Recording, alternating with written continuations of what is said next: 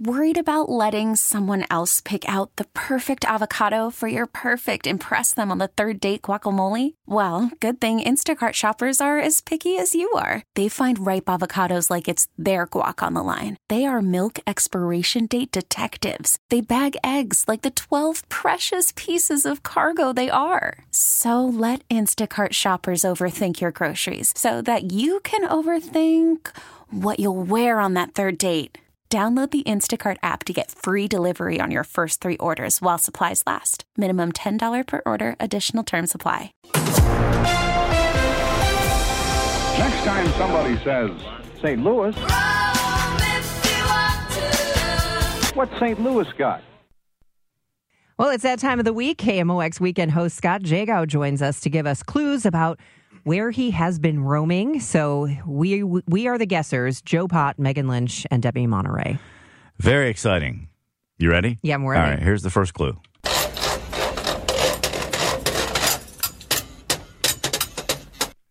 Okay.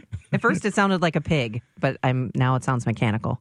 All right. Nope, it's not mechanical. It's well, hold on. and you can just tell they sort of have a puzzled look. And sometimes they'll even walk back to the box office and they'll think they're in the wrong place. You'll say, like, oh, did you think this was hockey? And they're like, yes, we thought we were coming to a hockey museum. Hmm. Hmm. So it's a museum, and you just heard some sounds there, and people think it's a hockey museum. Okay, here's the next clue. You can learn about the ngoni, which is an early instrument ancestor to what later on we might call the banjo, and how the music evolved. Um, it really came out of the creative genius of African Americans in our country. Oh, I may know. Okay, no guessing yet. Okay. I've got one more clue, but you can have your guesses in your head. But we've had museum. We're just talking about music, and then that was the weird sounds Mm-hmm. earlier, which I can explain. And then the final clue is going to give it away, I think. Oops. Play it. Oh yeah. Yeah, me too. Yeah. Now, when I was a young boy. All right, Joe. Do the honors. Yeah, it's the uh, Blues Museum. So that's why, of course, people are confused and thought they were going to a hockey museum. It's the National, National Blues Blues. Yes. Museum. Let's make that clear. The first thing you heard was me playing music with kids.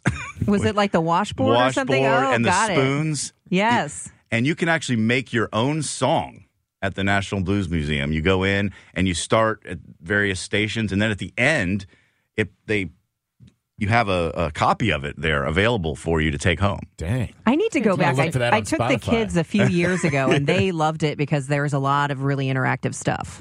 This museum has not been around for very long. If you you know the pandemic took out three years, so it's only been around since 2016.